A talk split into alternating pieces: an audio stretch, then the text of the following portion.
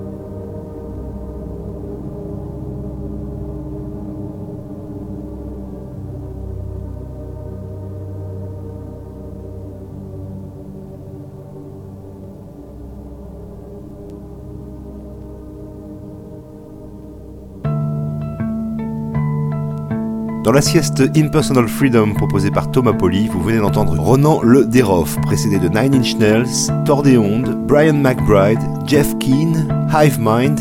Elle avait débuté tout à l'heure avec Cult Percussion Ensemble. À suivre, Delia Derbyshire.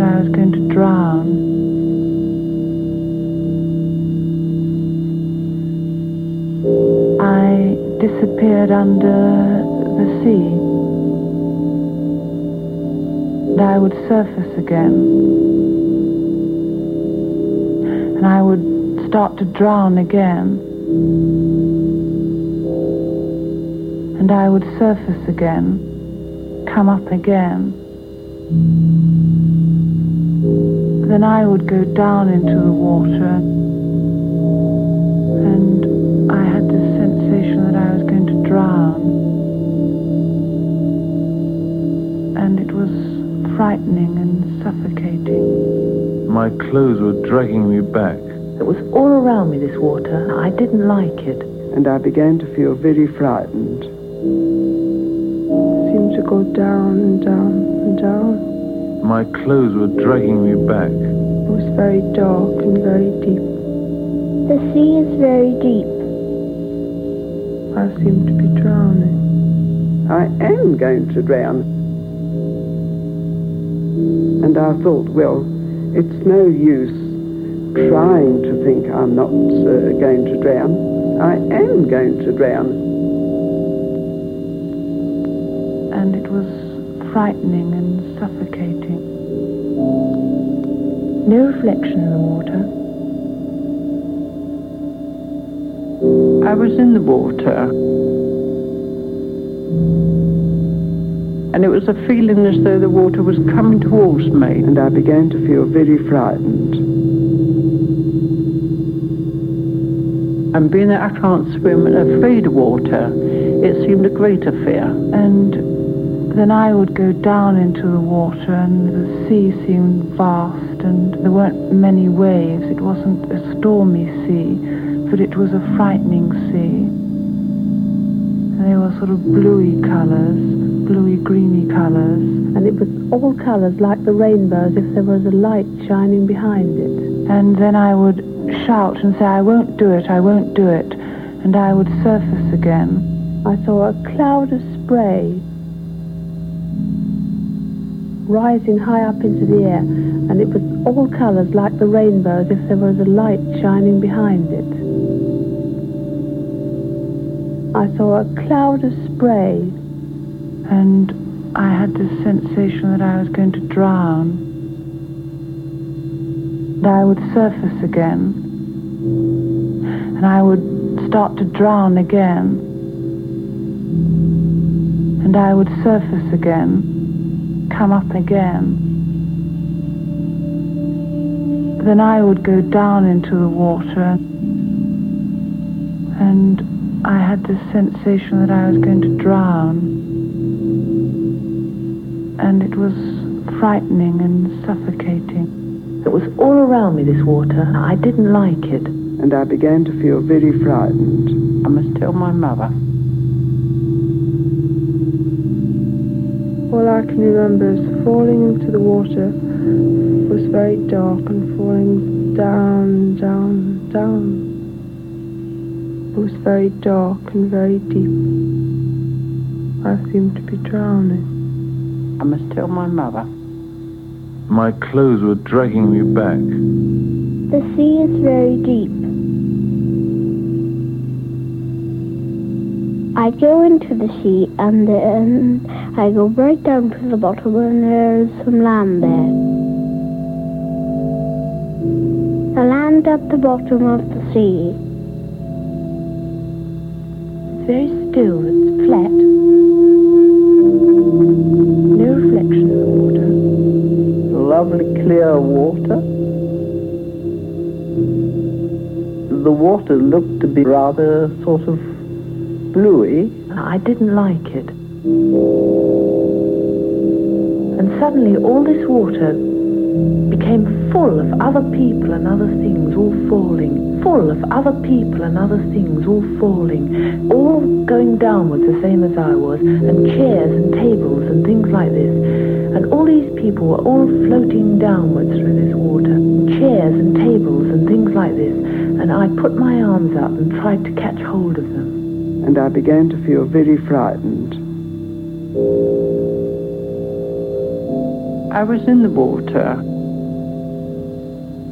and it was a feeling as though the water was coming towards me. And being that I can't swim and afraid of water, it seemed a greater fear. And as I sort of pushed back, and I felt I was pushing back the water, so I felt the mud in my hands. And then I seemed to be clear the mud, which was really saturated with water. And as I pushed and pushed, so I came across something, and I was still pushing, and I knew it was somebody. And I felt them. I could feel the shoulders, then the face, and then I could feel this tin hat. And as I pushed the hat one side, the helmet one side, so I could see my youngest brother's face. And then I felt him, knowing a little about first aid and that, I felt him and felt down the body. And as I got to the hip, he more or less shuddered. And I could see by his face that he was in pain, even though he had the mud and stuff on it. I pushed the hat back and I thought to myself, I know he's safe. Is a lie. I must tell my mother. He just wasn't because he was dead. He looked like him, but he just wasn't because he was dead. I just walked towards him. I just picked him up. And he wasn't anymore. And I couldn't think he was my baby. He looked like him, but he just wasn't because he was dead. I go into the sea and then I go right down to the bottom and there's some land there. I always die on the land. The land at the bottom of the sea.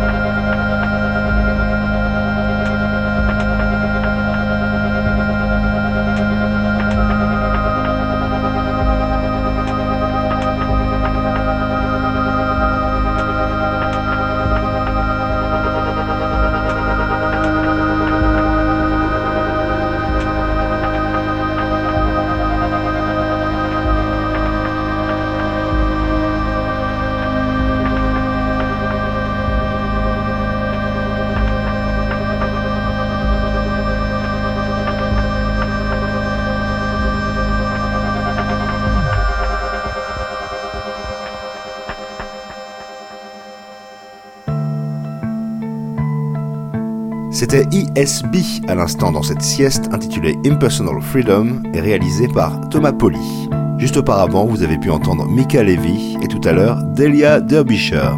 À suivre, Brian McBride.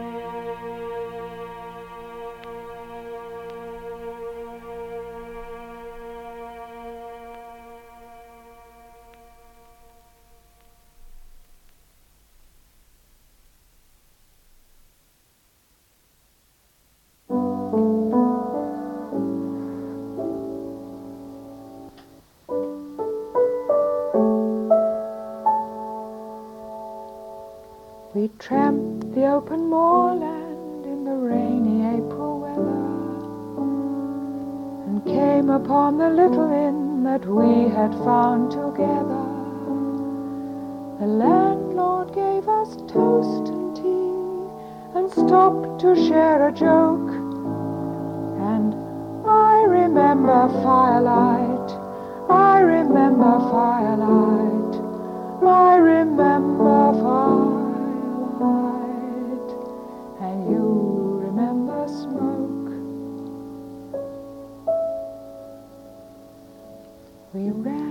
the meadow grass with all the harebells bending and shaking in the summer wind, a summer never ending. We wandered to the little stream among the river flats, and I remember willow trees. I remember willow trees. I remember and you remember gnats.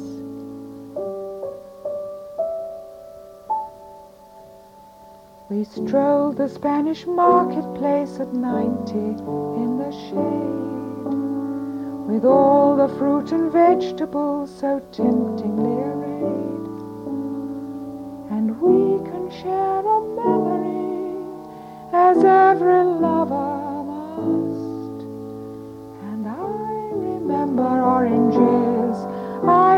remember oranges, I remember oranges, and you remember dust. The autumn leaves are tumbling down and winter's almost here. But through the spring and summertime we laughed away the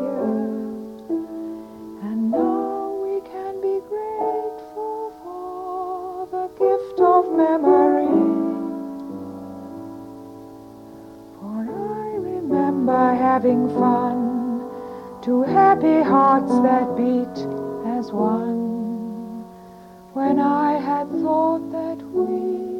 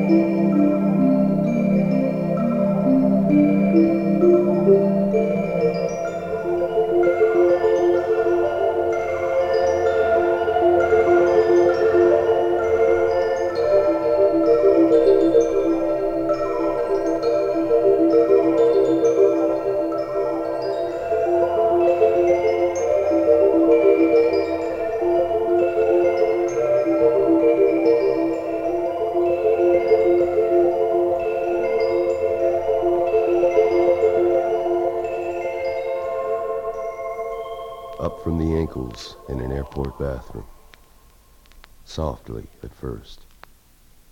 More bliss than narcotic. An altogether imminent grip.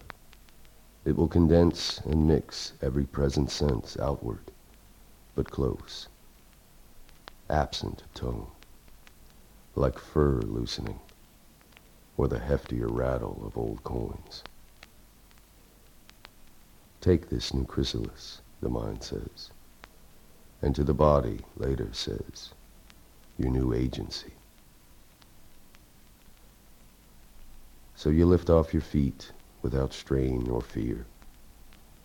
As a desirous, chemically wheeling performance in red face paint, go, go, go in the blood. Your trailing, slack-tongued hounds, prophesying the world at night as a sleepless, though benign fury for the rest of us, the gluttons and unenlightened souls making our way from one paycheck to the next, not savoring our food enough, drinking too much. Look to art, you say, and reckoning its ultimate salvation, with gratitude, we must then look upon your lunacy as an essential artifact of faith. No. Art for art's sake is not the living, misunderstood God departing through the gates of sanity anymore. You're shattered, and you must bring your pieces back into place. The martyr's lot is full. All martyrs are already dead. Your buzz, my friend, will be clamped down, and your dearest of dogs will die in a cold field north of the city. You have to come back and try again.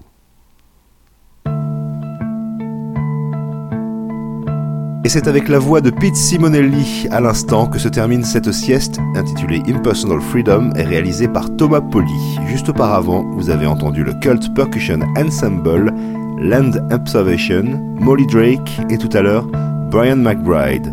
Retrouvez-la en playlist et en podcast sur canalb.fr, émission La sieste sous les pommiers.